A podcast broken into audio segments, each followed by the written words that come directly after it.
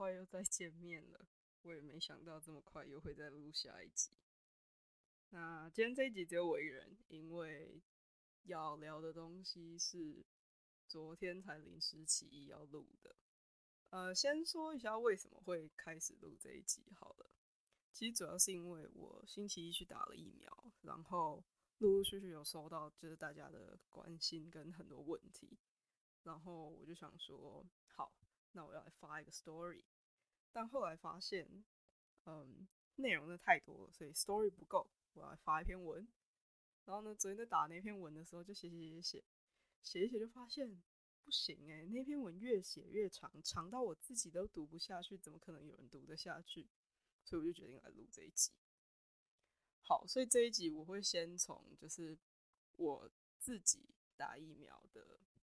呃，一些感受跟经验分享，然后讲一下很多人问的问我的一些问题，然后跟最后聊聊对于打疫苗这件事会不会鼓励大家，或者不鼓励这样。好，首先呢，我先说我打的是公费疫苗，然后主要原因是因为上个星期有公告说，就是一到三级的呃密切接触者或是同住家人也可以开放打，因为我符合资格，就是我的家人里面有医护人员，以及我如果再不去打，我爸会一直念一直念，所以我跟我弟就去打了。呃，不过因为 AZ 他建议就是十八岁以上再试打，所以我那个还在念高中、房间很乱的那个弟弟，他目前就还没有打。好，然后再来是。我打完之后的症状，这应该是大家最想听的。我先讲结论，结论就是我打完之后的症状其实没有很严重，算我自己觉得算 minor 啦。我是早上打的，打完之后当下没有什么感，是一直到下午的时候才有一点，就是疲倦跟肌肉酸痛。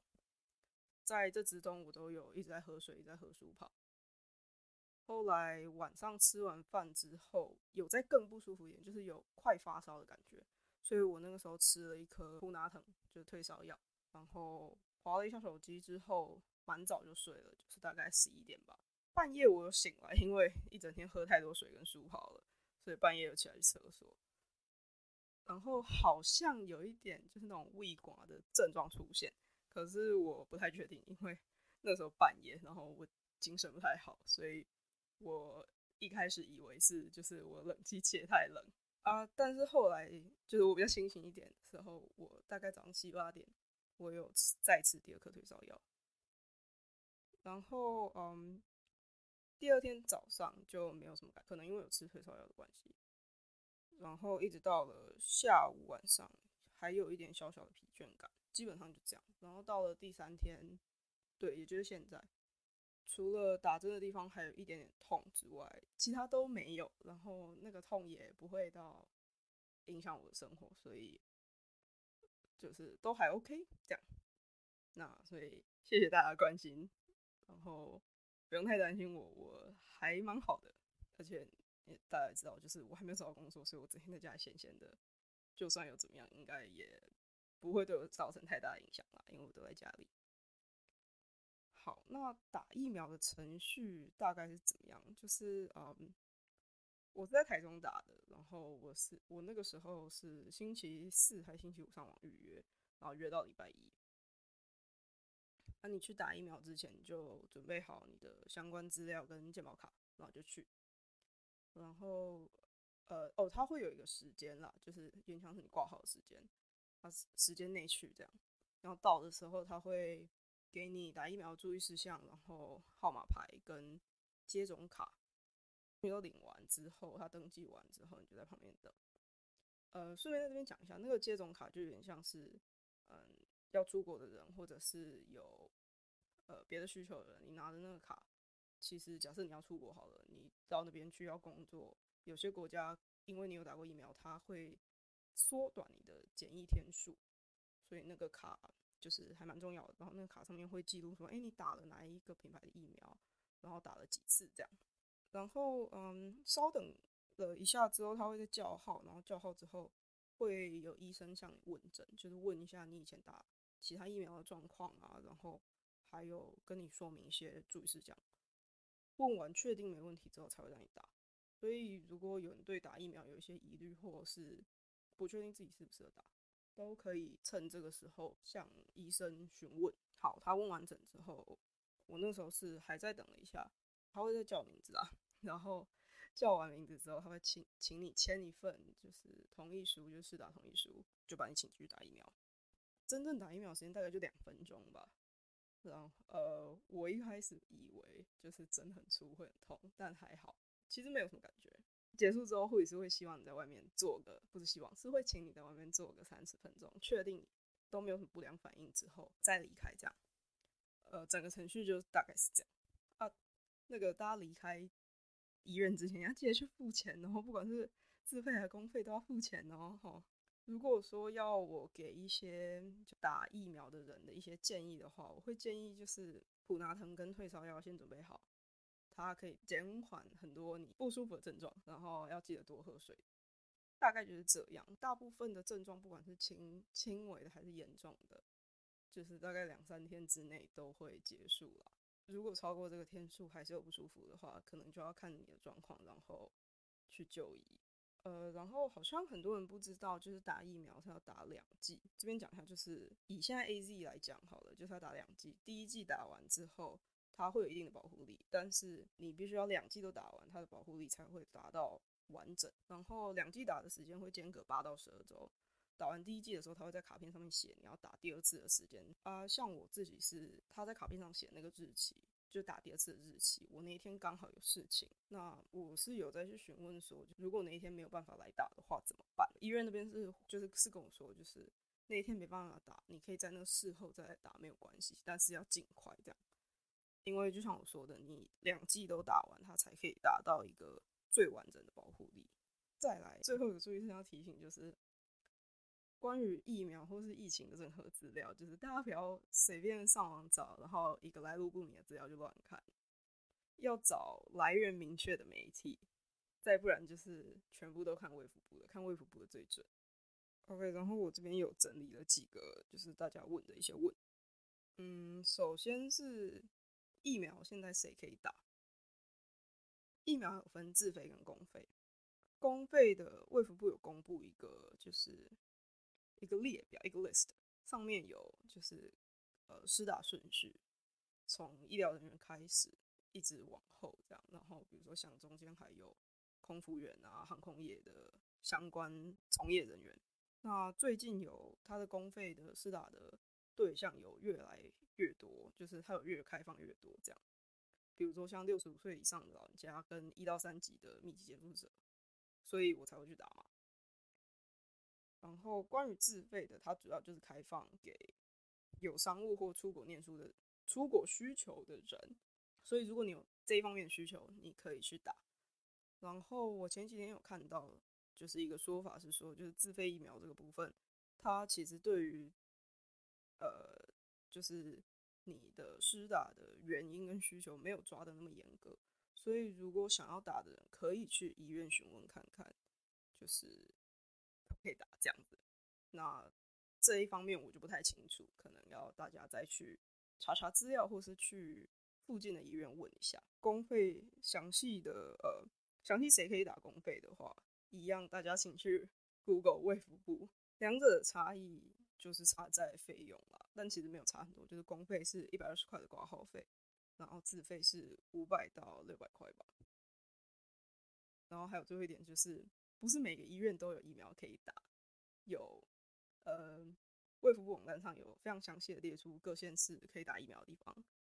然后也不是每一个医院都有自费跟公费可以打，有的医院只有自费，有的医院只有公费，有的医院什么都没有，所以一样，请大家。要查一下哦，不要跑错了。很多人问我说，就是是不是年轻人打了都会很严重，就是那个症状都会很严重。呃，应该这样讲，就是症状严不严重，当然跟每个人的体质有关系。那所谓的年轻人打完疫苗之后症状会比较严重的概念，原像是这样，就是年轻人的免疫系统比较旺盛、比较强大嘛，所以你打疫苗，你等于就是把一个病毒打到你的身体里面。啊，你打了之后，年轻人的免疫系统很强大嘛，所以就开始跟这个疫苗，呃，跟这个病毒打架，一直跟他对抗，所以才会有发烧、发烧、酸痛的反应嘛。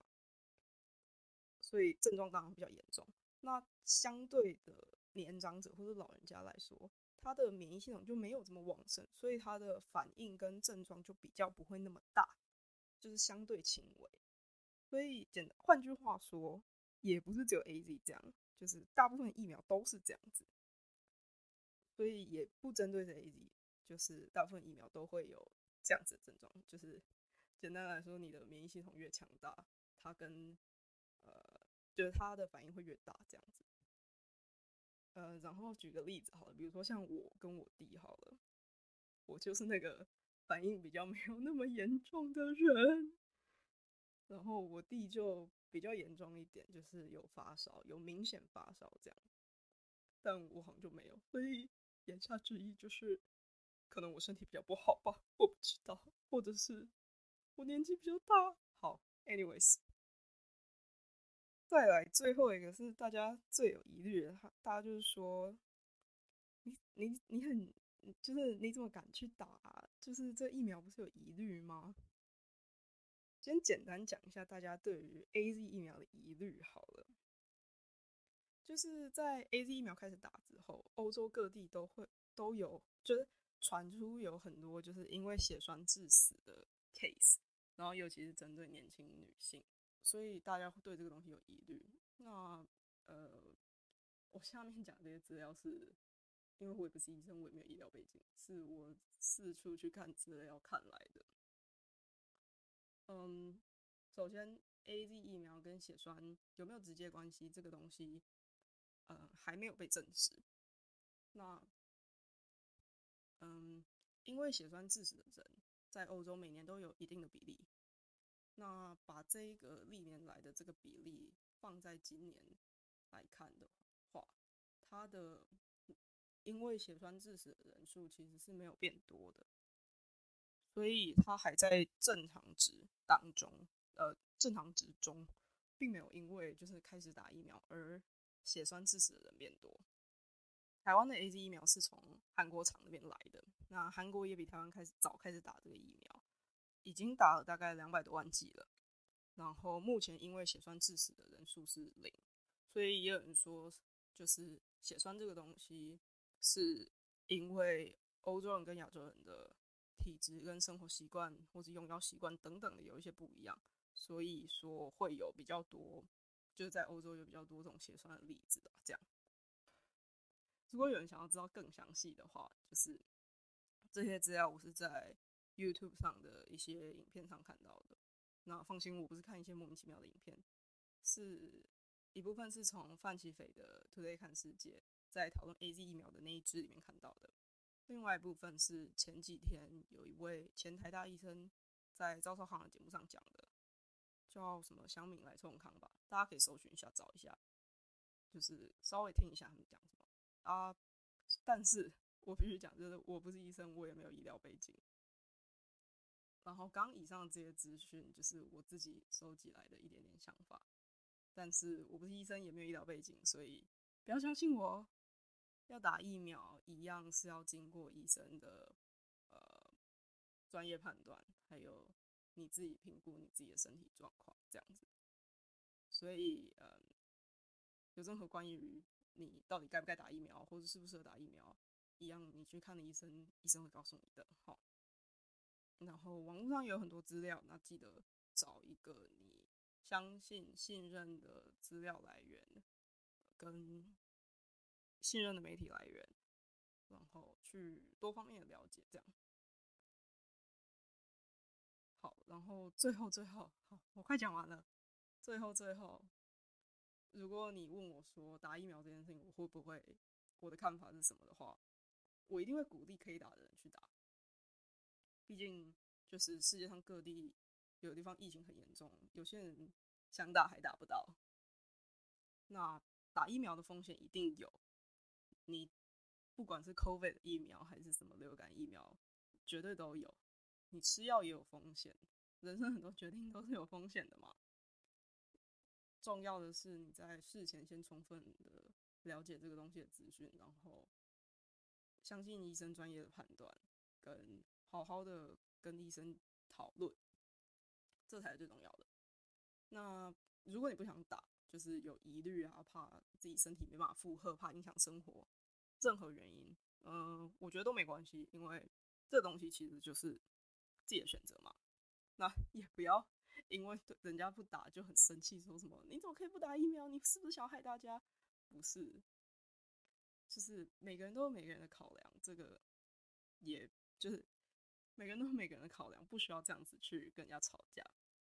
我自己觉得啦，而且就是有些人会对疫苗过敏啊，或者有些人就是真的就不想打嘛，那就真的没关系。而且这也就是为什么疫苗没有办法强，就是强制每个人或者每个医护人员通通都去打。好，anyways，有点离题了。就是我相信没有人想要生病，也没有人希望疫情扩散。那就是之前有做错的地方，就大家好好修正。然后慢慢改进，这样子比吵架或是猎物来的有用多了。打不打疫苗是个人选择，那重要的是出门记得戴口罩，然后好好洗手，然后记得要去下载那个社交距离的 App，保护好自己也保护好其他人，这才是比较重要的。嗯，那就大概这样喽。如果你对疫苗或是疫情，有任何的看法、想法，都欢迎私讯给我们。然后我前面讲的东西，呃，因为我也不是一个有医疗背景的人，所以我前面讲的东西如果有错误，或是有你想要补充的地方，也欢迎私讯给我们。这样，那也希望这一集对呃想要打疫苗或者是对疫苗有点好奇的人有一些帮助。我相信疫情很快就会过去，但是需要大家的努力，所以大家口罩戴好，要洗手的洗手，这样。